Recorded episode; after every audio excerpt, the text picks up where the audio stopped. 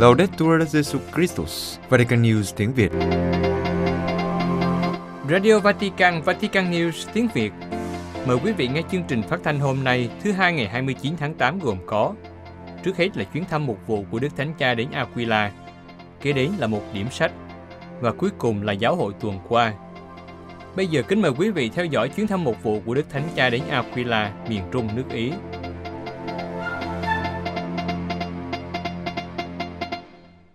Kính thưa quý thính giả, sáng Chủ nhật ngày 28 tháng 8, Đức Thánh Cha Francisco đã bay đến Aquila, cách Roma hơn 100 cây số, để viếng thăm thành phố này và mở cửa thánh tại Vương cung Thánh đường Colemaggio. Năm 2009, thành phố Aquila đã bị một trận động đất khiến cho 300 người chết và hơn 1.600 người bị thương. Đức Thánh Cha đã khởi hành lúc 8 giờ sáng từ Vatican và đến Aquila sau 25 phút bay bằng trực thăng. Ngài đã có cuộc gặp với các gia đình nạn nhân và giới chức chính quyền thành phố. Sau đó, Ngài đến Vương cung Thánh đường Colemaggio để dân thánh lễ và sau đó mở cửa thánh. I santi sono una affascinante spiegazione del Vangelo. La loro vita è il punto di vista privilegiato da cui possiamo scorgere la buona notizia che Gesù è venuto a annunciare, e cioè che Dio è nostro Padre e ognuno di noi è amato da Lui. Các thánh là những minh họa sống động của tin mừng. Cuộc đời của họ là điểm quy chiếu đặc biệt giúp cho chúng ta nhìn ra tin mừng mà Chúa Giêsu đã đến để loan báo. Đó là Thiên Chúa là cha của chúng ta và mỗi người chúng ta đều được Thiên Chúa yêu thương. Đây chính là tâm điểm của tin mừng. Chính cuộc nhập thể và dung mạo của Chúa Giêsu là minh chứng hữu hình của tình yêu ấy. Hôm nay chúng ta cử hành thánh lễ trong một ngày đặc biệt của thành phố này và giáo hội nơi đây, ngày lễ xá giải được thành lập bởi Đức Giáo hoàng Celestino thứ năm. Nơi đây có lưu giữ thánh tích của vị giáo hoàng này. Ngài là hiện thân tròn đầy của những gì chúng ta nghe trong bài đọc một hôm nay. Càng làm lớn, con càng phải khiêm hạ. Như thế con sẽ được ân nghĩa trước mặt Chúa. Chúng ta thường sai khi nhớ đến Đức Celestino thứ năm như một kẻ từ chối vĩ đại, theo như một kiểu nói trong tác phẩm Thần khúc của Dante. Thật ra, Đức Celeste thứ năm không phải là kẻ từ chối khi Ngài từ nhiệm ngôi vị giáo hoàng. Ngài không phải là người nói không, nhưng là con người của lời đáp xin vâng. Thật ra, chẳng có cách nào để thực thi thánh ý của Thiên Chúa nếu không phải là khởi đi từ nỗ lực của con người. Không có con đường nào khác. Dưới con mắt của người đời, có những người bị xem là yếu đuối và thất bại, nhưng họ mới là những người chiến thắng thật sự, bởi vì họ là những kẻ cuối cùng đặt trọn vẹn niềm tin vào Thiên Chúa và nhìn nhận thánh ý của người. Thiên Chúa mặc khải những màu nhiệm của người cho những kẻ hiền lành. Người được tôn vinh nơi những người khiêm hạ. Trước tinh thần thế gian nhuốm đầy mùi kiêu căng, lời Chúa hôm nay mời chúng ta trở nên hiền lành và khiêm hạ. Khiêm nhường không có nghĩa là hoàn toàn phủ nhận chính mình, nhưng là nhìn nhận một cách đúng đắn những giá trị của chúng ta, cũng như những thiếu hụt và yếu kém của chúng ta. Khởi đi từ những thiếu hụt yếu kém của mình, sự khiêm hạ dạy cho chúng ta không tập trung vào chính mình, nhưng là hướng mắt về Thiên Chúa, đấng có thể làm mọi sự, là đấng sở hữu trọn vẹn chúng ta, ngay cả khi tự sức của mình chúng ta chẳng thể sở hữu được gì. Mọi sự đều có thể đối với những ai có lòng tin. Sức mạnh của những người khiêm nhường là chính Thiên Chúa, chứ không phải là những chiến thuật, những phương tiện nhân loại theo lẽ khôn ngoan của thế gian này. Theo nghĩa ấy, Đức Celestino thứ năm là một nhân chứng can đảm của tin mừng, một người không để cho mình bị tù hãm hay bị lèo lái bởi những thúc đẩy của quyền lực. Nơi Ngài, chúng ta ngưỡng mộ một giáo hội tự do, được giải phóng khỏi những suy nghĩ kiểu trần thế và là một chứng nhân tròn vẹn cho danh của Thiên Chúa là đấng thương xót. Đây chính là tâm điểm của tin mừng, bởi vì thương xót nghĩa là nhận ra chúng ta là những kẻ được yêu thương ngay chính trong tình trạng khốn cùng của chúng ta. Hai điều này đi với nhau. Không thể hiểu lòng thương xót nếu chúng ta không hiểu được nỗi khốn cùng của chính mình. Là một tín hữu không phải là bước theo một Thiên Chúa mù mờ và khiến chúng ta sợ hãi.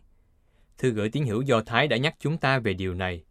Anh em đã chẳng đến gần một điều gì đó có thể sờ thấy được, có lửa đang cháy, có mây mù, có bóng tối, có tiếng kèn vang dậy, có tiếng nói gầm thét, đến độ khiến cho những ai nghe thấy phải van xin Chúa đừng nói với họ nữa.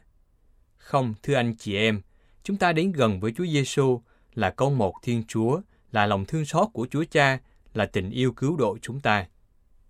Chính người là lòng thương xót, chỉ với lòng thương xót chúng ta mới có thể nói về nỗi khốn cùng của mình. Nếu ai muốn đến với lòng thương xót bằng một lối khác, thì người ấy đã lạc đường. Vì vậy, điều quan trọng là hiểu được thực tại của mình. Trải qua hàng thế kỷ, thành phố Aquila đã gìn giữ sống động món quà của Đức Giáo Hoàng Celestino thứ năm đã để lại cho mình.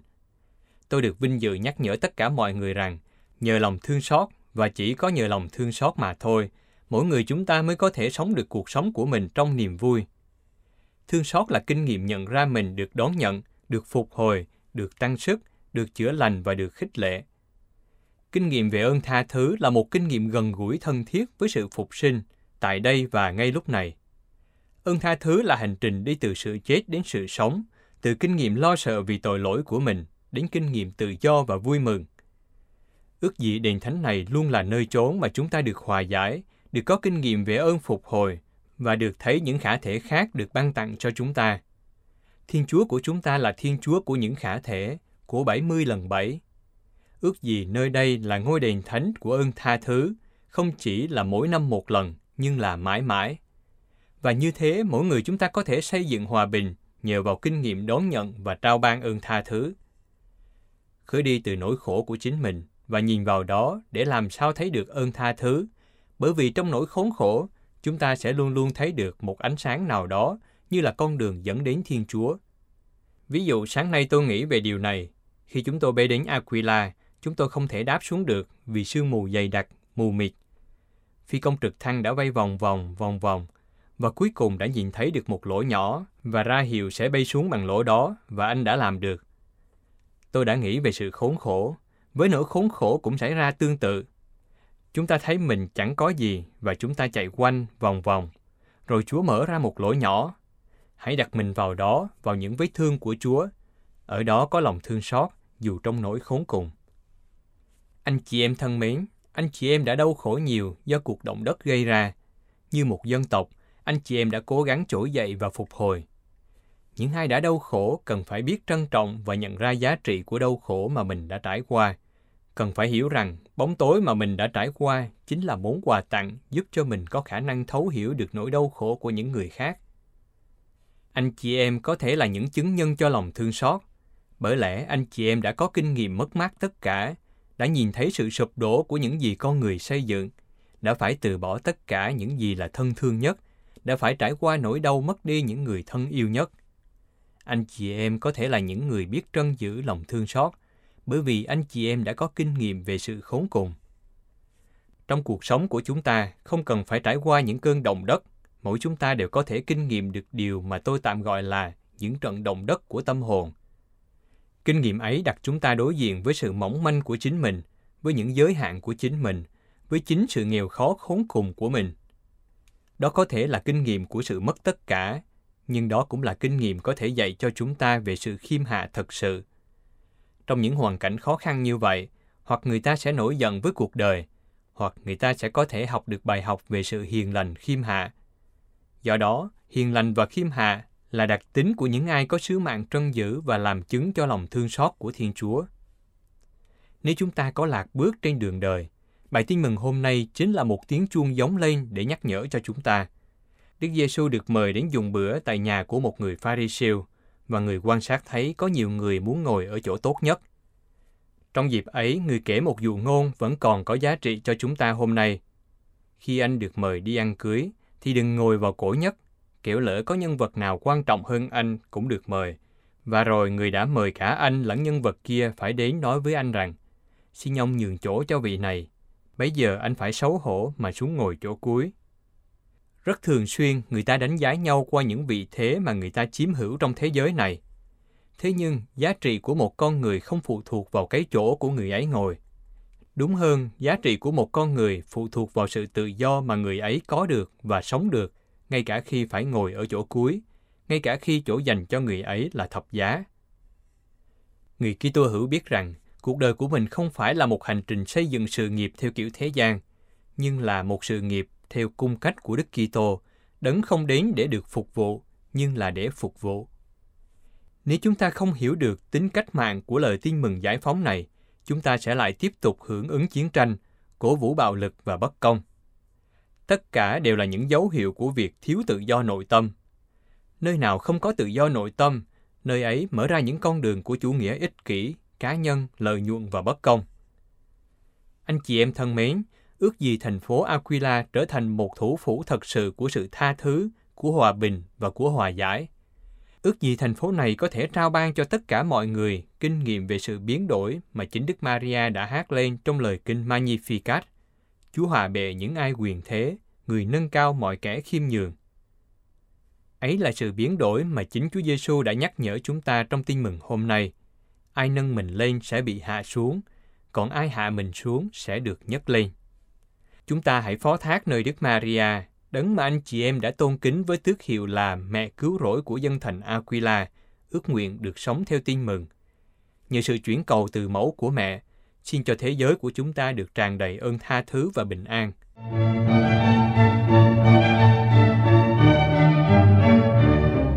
Cuối thánh lễ, Đức Thánh Cha đã chào thăm người dân Aquila hiện diện cũng như tham dự từ xa. Trước khi đọc kinh truyền tiên, Ngài đã đặc biệt nhớ đến người dân Pakistan hiện đang phải vật lộn với những trận lũ lụt khiến cho nhiều người chết, mất tích và bị thương. Ngài kêu gọi tình liên đới của cộng đồng quốc tế để hỗ trợ cho những nạn nhân. Angelus Dominum Salve Maria. Ave Maria, grazia plena, Dominus tecum, benedicta tui mulieribus benedictus fructus ventris tui, Iesus.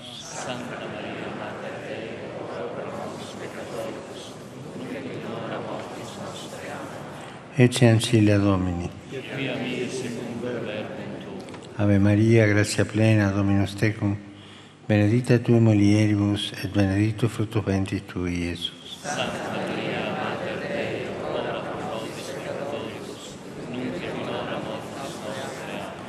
Et verbum caro factum est. Ave Maria, gratia plena, Dominus tecum, Benedicta tu in mulieribus, et benedictus fructus ventris tui, Iesus. Santa Maria, Mater Dei, ora pro nobis peccatoribus, nunc et in hora mortis nostre. Amen. Ora pro nobis, Santa Dei Genitrix. Benedicat vos, omnipotens Deus, Pater, et Filius, et Spiritus Sanctus. Amen. Sau khi kết thúc thánh lễ, Đức Thánh Cha đã đến cửa thánh của vương cung thánh đường Cole Maggio để làm nghi thức mở cửa thánh. Ngài mở cửa, cầu nguyện và đi qua cửa thánh. Sau đó đoàn đồng tế cũng đi qua cửa thánh và viếng mộ Đức Giáo hoàng Celestino thứ năm. Cuối buổi cử hành, Đức Thánh Cha đã ra sân vận động Gran Sasso lúc 12 giờ 25 phút trưa để lên trực thăng trở về Vatican.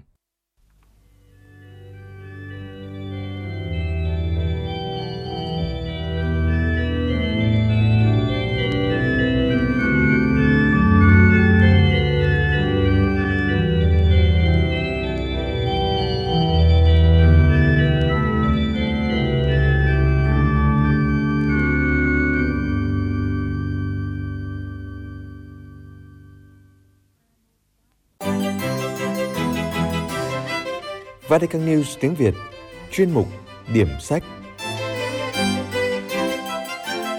Giới thiệu sách Sẽ sống nếu bạn tin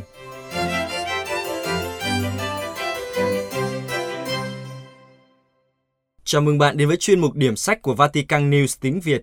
Chuyên mục điểm sách được phát vào thứ hai hàng tuần với mong muốn giới thiệu đến thính giả những tác phẩm công giáo. Chúng tôi hy vọng rằng chuyên mục sẽ mang đến cho bạn những cuốn sách hay và ý nghĩa, hầu giúp thăng tiến đời sống đức tin cũng như cổ võ những giá trị Kitô giáo và nhân văn.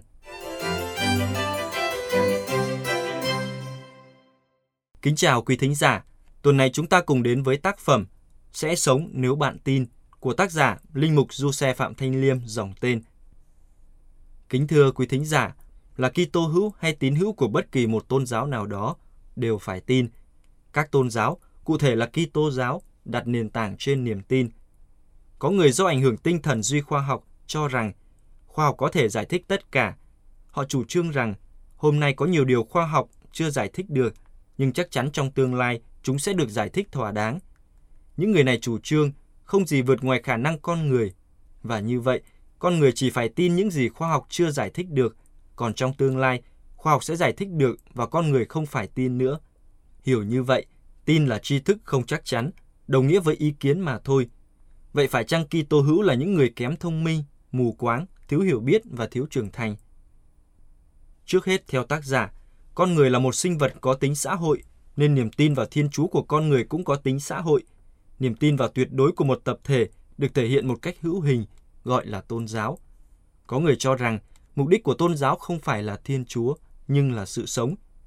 Chúng ta có thể đồng ý nếu chỉ nhìn khổng giáo và Phật giáo. Khổng tử nhấn mạnh đến thành nhân, còn Đức Phật thì dạy chúng ta thoát khổ. Nhưng chúng ta cũng thấy quan niệm trên của James không đúng với do Thái giáo và Kitô giáo. Vì do Thái giáo khởi đầu với một ơn gọi và Kitô giáo hình thành với niềm tin Đức Giêsu phục sinh là Thiên Chúa. Một số người cho rằng có những tôn giáo không muốn bàn đến Thiên Chúa và chỉ đề cập tới con người.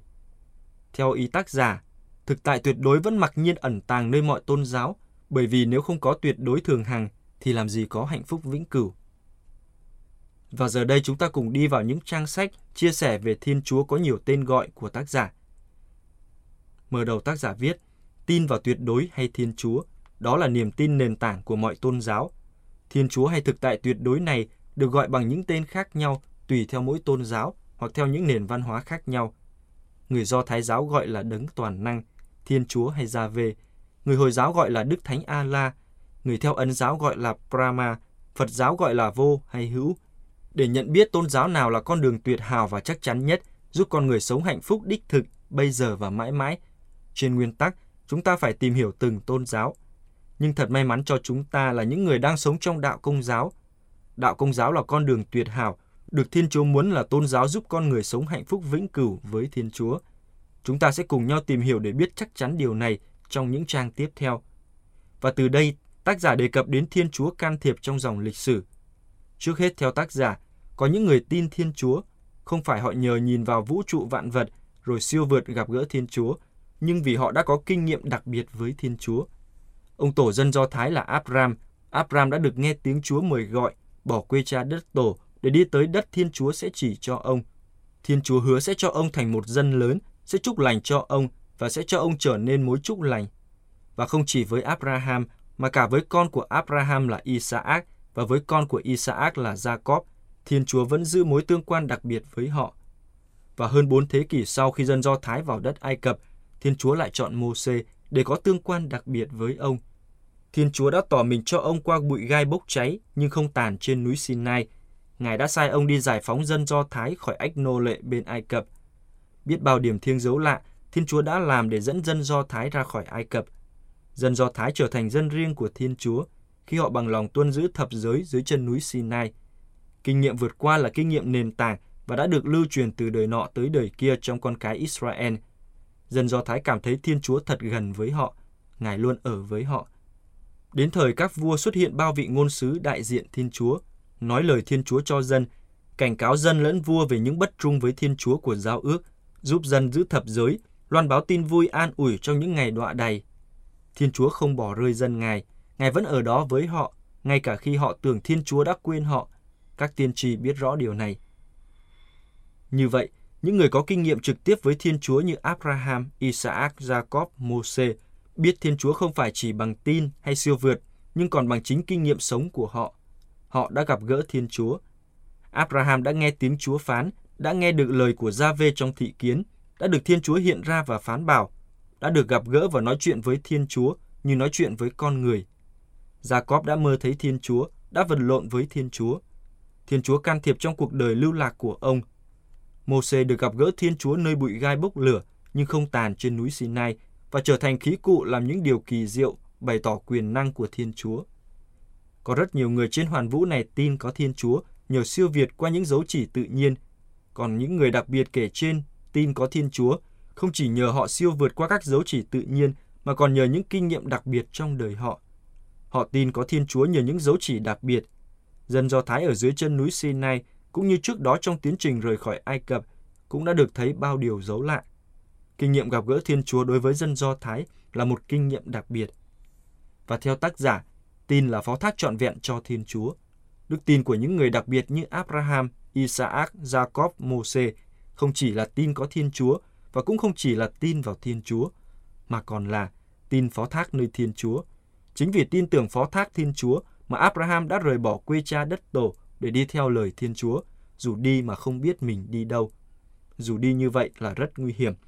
Chính vì tin tưởng phó thác nơi Thiên Chúa mà Môse dám trở lại Ai Cập để dẫn dân ra khỏi đó chỉ với một cây gậy trên tay.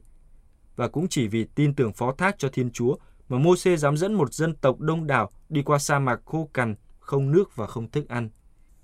Chính vì tin tưởng hoàn toàn nơi Thiên Chúa, phó thác tất cả cho Ngài mà những người tin vào Thiên Chúa vâng phục hoàn toàn Thiên Chúa, vâng phục ngay cả trong những điều vượt hoàn toàn khả năng của con người, vượt khỏi sự hiểu biết bình thường của con người.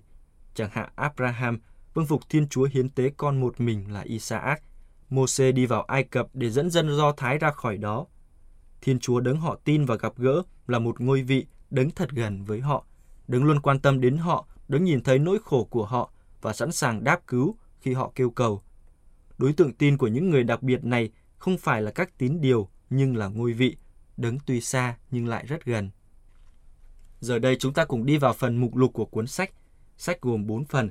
Phần thứ nhất nhằm cho thấy ai cũng phải tin, dù là một người nông dân chân lấm tay bùn đến những người tri thức.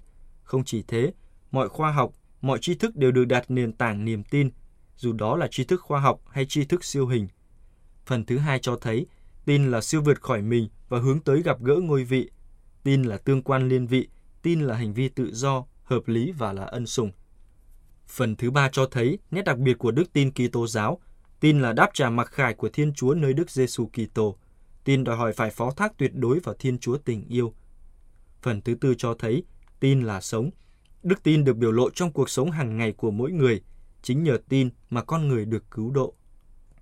Thưa quý thính giả, tác phẩm Sẽ sống nếu bạn tin, dài 206 trang trên khổ giấy 13-20 cm, với mục đích giúp những người trẻ ngày nay có cái nhìn đúng đắn về đức tin Kitô giáo và giúp các tín hữu trẻ không mặc cảm về hành vi tin của mình, cũng như nhằm trình bày thần học về đức tin Kitô giáo cho các Kitô hữu trong thế giới ngày nay. Thưa quý thính giả, không phải cuốn sách nào cũng phù hợp với tất cả mọi người, hay cũng không có người nào phù hợp với mọi cuốn sách. Nếu sau khi đã nghe mục điểm sách tuần này và bạn phân vân không biết liệu tác phẩm sẽ sống nếu bạn tin có phù hợp với mình hay không, bạn có thể tìm đọc tại các nhà sách công giáo hay tra cứu trên Internet để tìm hiểu thêm về tác phẩm trước khi có quyết định cuối cùng. Hoặc có thể chờ một tác phẩm tiếp theo sẽ được giới thiệu vào tuần tới. Cảm ơn quý thính giả đã lắng nghe. Xin chào và hẹn gặp lại.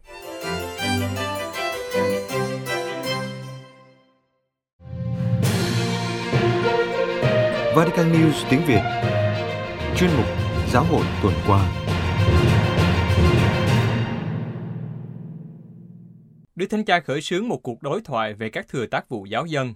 Vatican, trong sứ điệp gửi đến các giám mục, linh mục, phó tế, những người thánh hiến và giáo dân, dịp kỷ niệm 50 năm tông thư Ministeria Quaedam, một số thừa tác vụ của Thánh Giáo Hoàng Phaolô VI, Đức Thánh Cha kêu gọi mở một cuộc đối thoại với các hội đồng giám mục để tiếp tục con đường đã được đề ra cách đây 50 năm.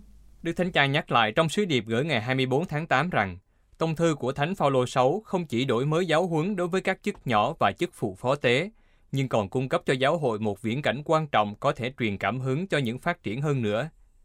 Khả năng phát triển thêm các thừa tác vụ đã được thảo luận trong Thường Hội đồng Giáo mục về Amazon. Sau đó, Đức Thánh Cha đã nói về vấn đề này với hai tông thư. Tông thư thứ nhất Spiritus Domini ban hành ngày 10 tháng 1 năm 2021 cho phép nữ giới nhận thừa tác vụ đọc sách và thừa tác vụ giúp lễ. Tông thư thứ hai Anticum Ministerium ban hành ngày 10 tháng 5 năm 2021 thiết lập thừa tác vụ giáo lý viên. Theo giải thích của Đức Thánh Cha, hai tông thư này không được hiểu là sự vượt qua giáo thuyết trước đó, nhưng là sự phát triển hơn nữa có thể thực hiện được vì nó dựa trên cùng các nguyên tắc, phù hợp với suy tư của công đồng Vaticano thứ hai đã truyền cảm hứng cho Thánh Phaolô VI.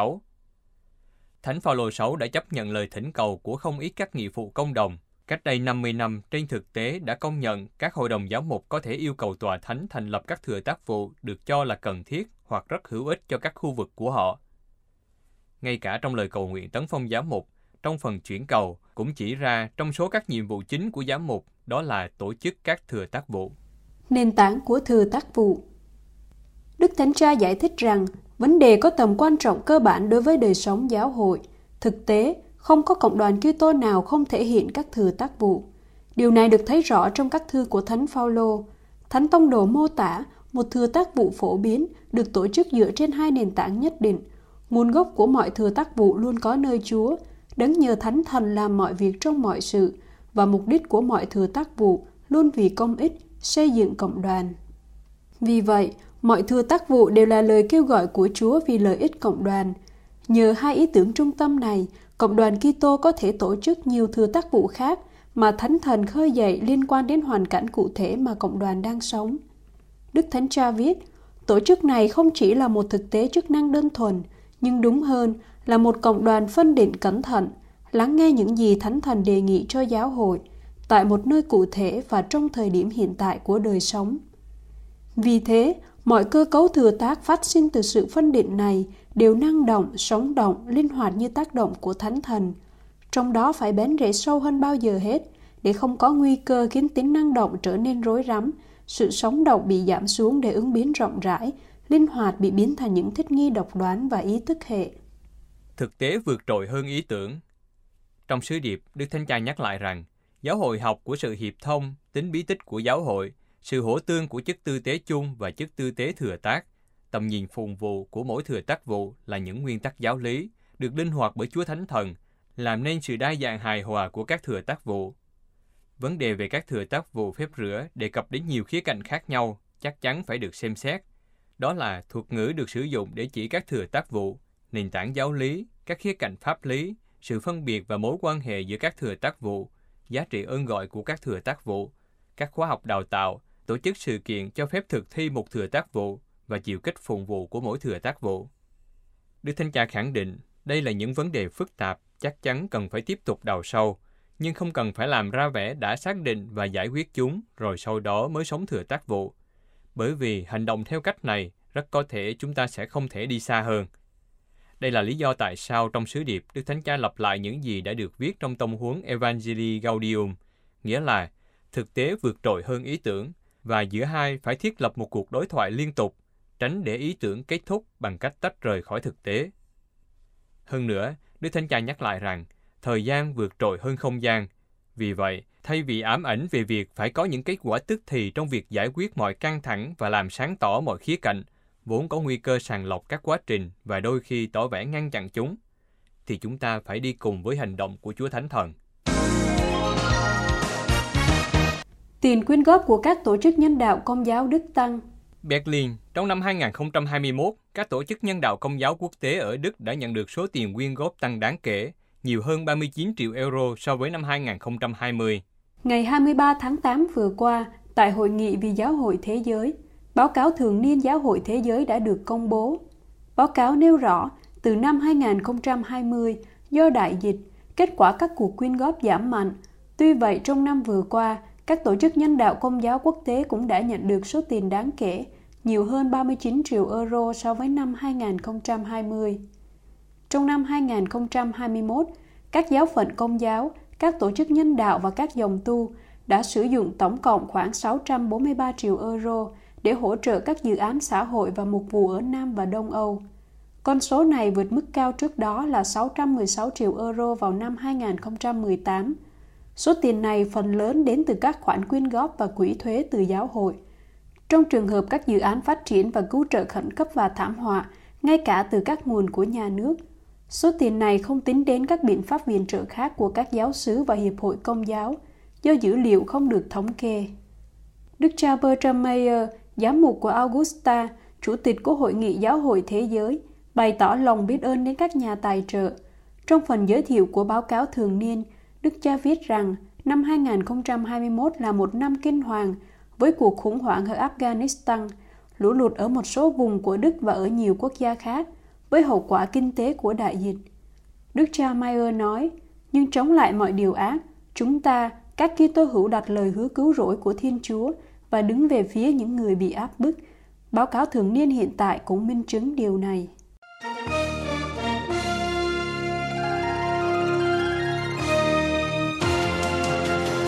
Cảm ơn quý vị đã chú ý lắng nghe chương trình Radio Vatican của Vatican News tiếng Việt. Xin Thiên Chúa chúc lành cho quý vị và toàn gia quyến. Laudetur Jesu Christus, ngợi khen Chúa Giêsu Kitô.